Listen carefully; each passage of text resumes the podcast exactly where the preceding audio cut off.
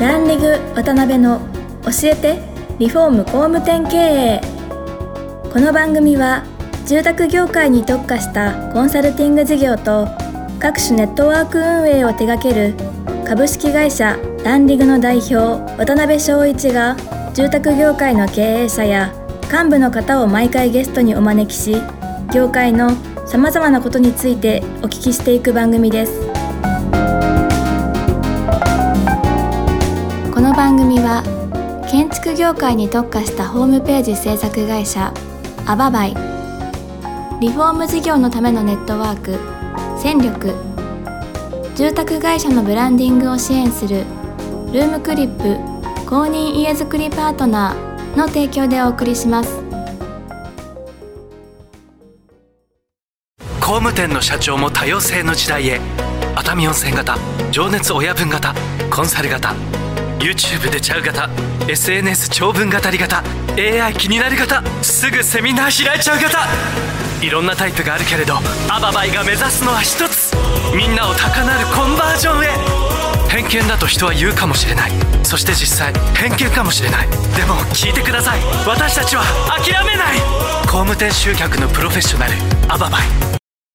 えー、皆さんこんにちは。今週も始まりましたランディング渡辺の教えてリフォーム工務店経営パーソナリティの渡辺です。今回はですね、前週に引き続きまして、明日のチーム創業者の高橋京介さんにお越しいただいております。高橋さんよろしくお願いします。よろしくお願いいたします。はい。前回少しですね、あの、株式会社明日のチームの創業の時のお話をお聞きしたんですけど、はい。はじめその2つの採用媒体を作られて、広告モデルで展開されようと思ってたんですか？そうです。へ全く売れなくてですね。全く売れなかったんですか？特に農業求人は、あの、はい、農家の方は、うん、あの、人を取るのに多額のお金をもらって雇用するっていう、なるほど。業界でしたし、はい。介護は、あの、SMS っていうですね、はい、結構もう巨大な、あの、企業がありましたんで、うんなかなかこう、小資本で、はい、あの、素人が、うん、あの、こう、入っていけるようなマーケットではなく、はい、ほとんど売り上げは立てられずに、あの、6年間赤字だったんですよね、明日のチーム。あ、そうなんですね。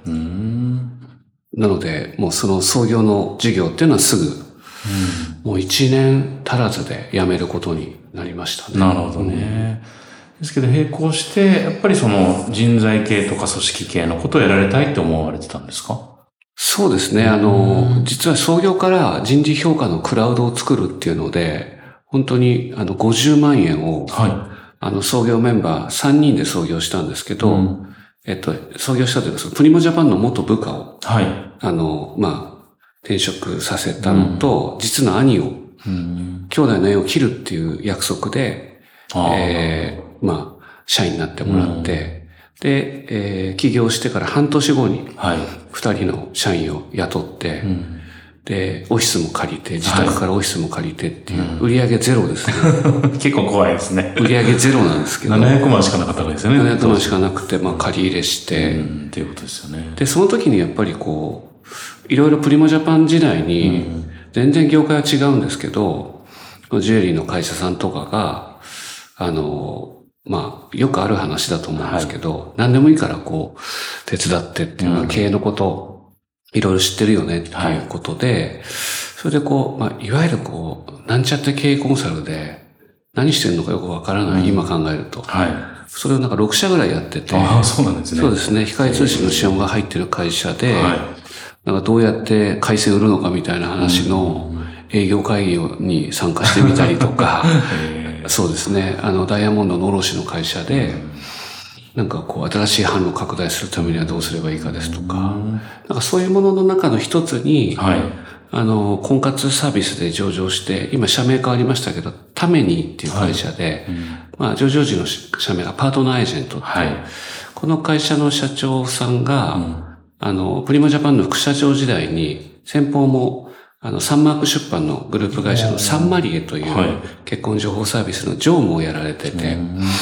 で、そこから、えー、その佐藤さんっていう社長、今でも社長ですけど、佐藤さんは、テイクギブニーズという会社の100%グループ会社に、で、パートナーエージェントという会社が立ち上がるときに、えーヘッドハンティング、社長職でヘッドハンティングで入られた。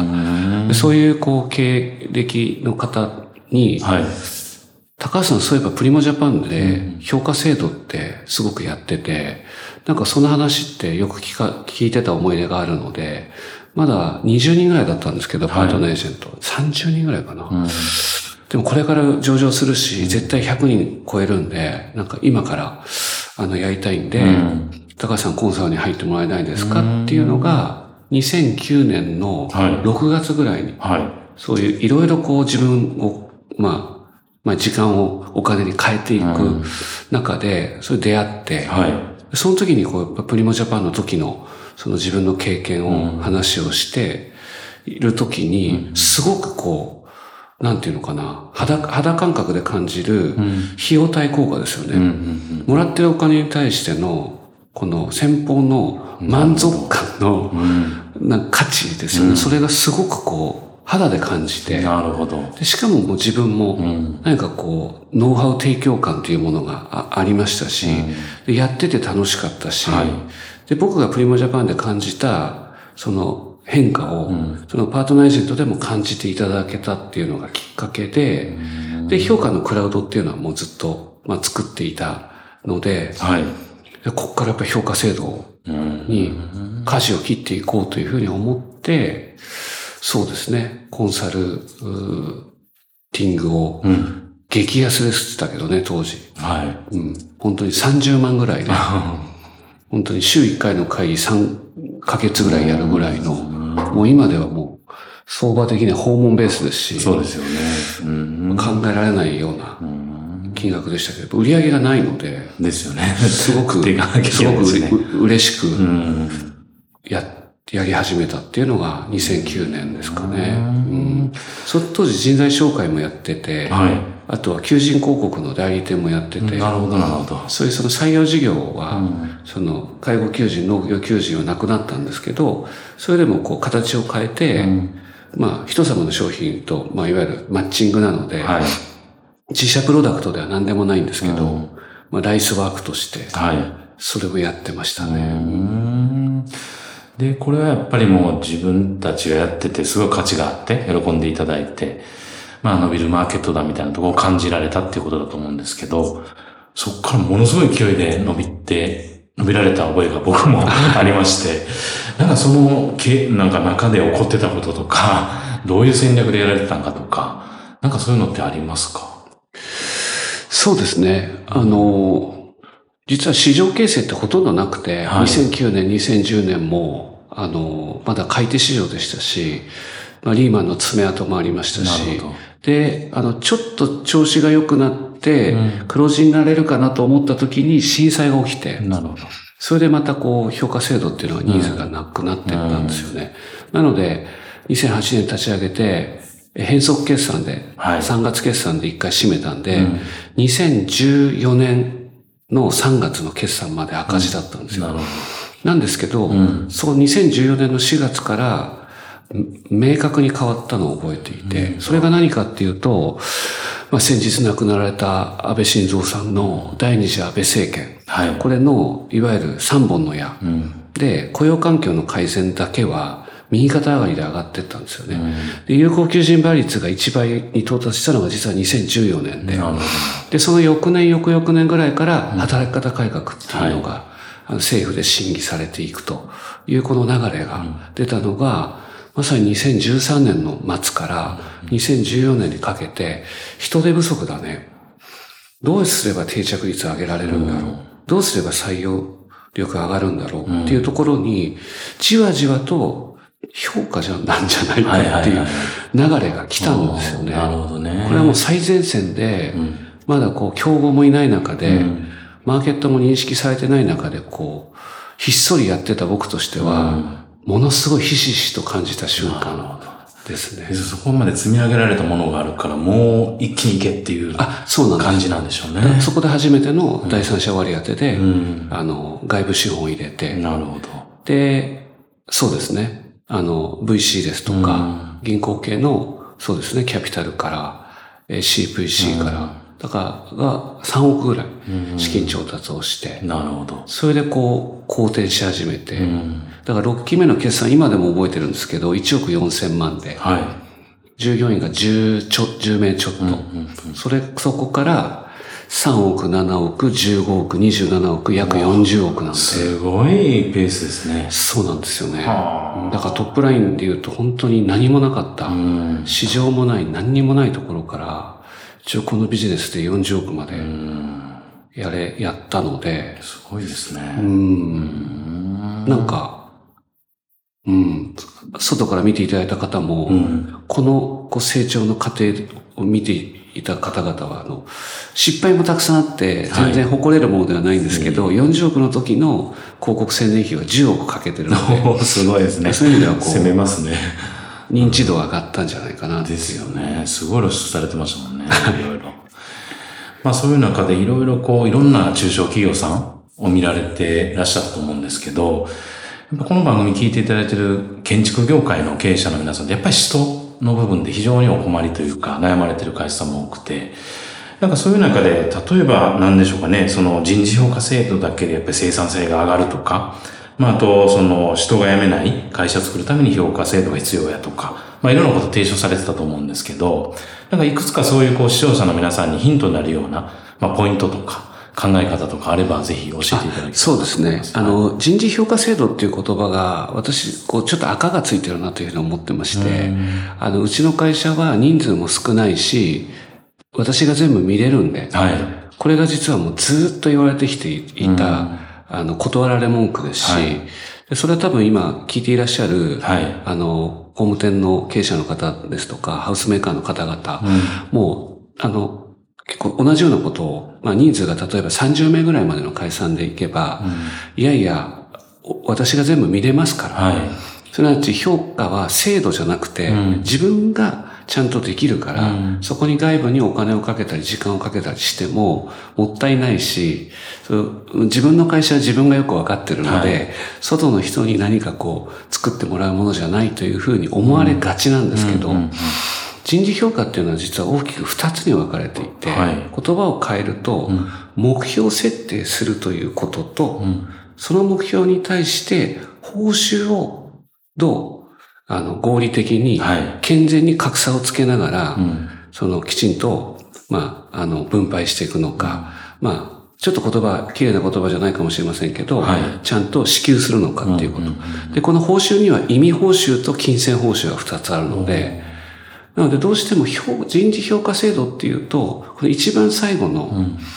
過去を追っかけて、はい。あなたがどうだったかを、うんうん。いわゆる最低を下して、はい。で賃金の差配を行うことだけを切り取って、うん。それを人事評価というふうに、こう、解釈されてしまっている節があるんですけど、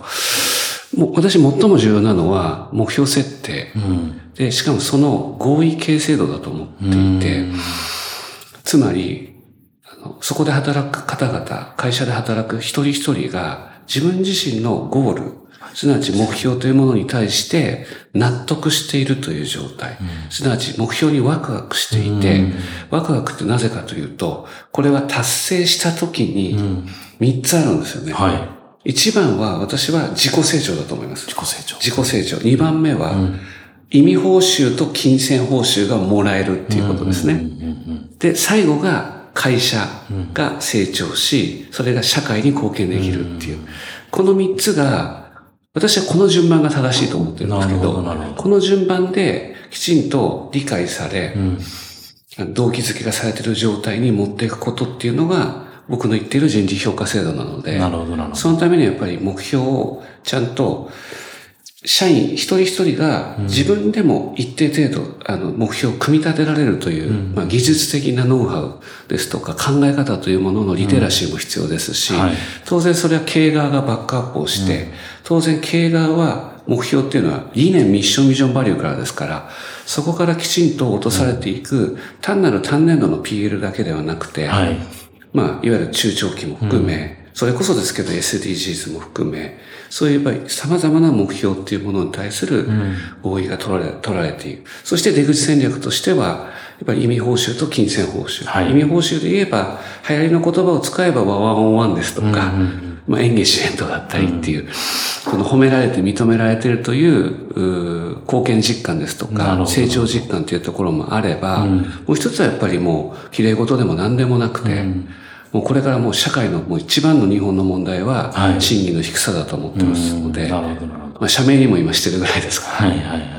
やっぱり金銭報酬にどう、あの、合理的に、うん、合理的っていうのはやっぱり3つが同時に上がんなきゃいけないんですよね。はい。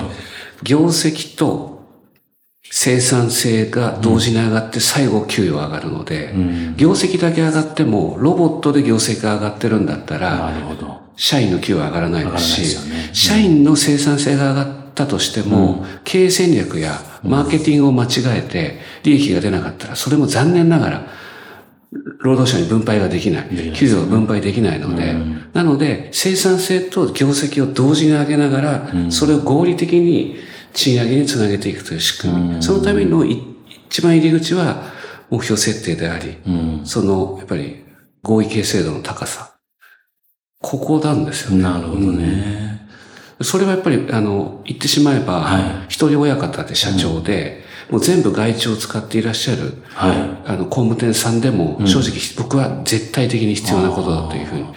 そういう全体として組織として考えるってことですよね、その外注さんも含めて。そうですね。あの、携わる方々であり、うん、まあ、それは外注先、会社対会社であっても、うん、いわゆるそこに人気が発生して、で、えー、人が介在して、うん、それでこうビジネスをやっていらっしゃる会社さんで言えば、会社対会社においても僕は、あの、いわゆる今言った目標に対する合意形成と、それを到達した時の金銭報酬と意味報酬っていうのは、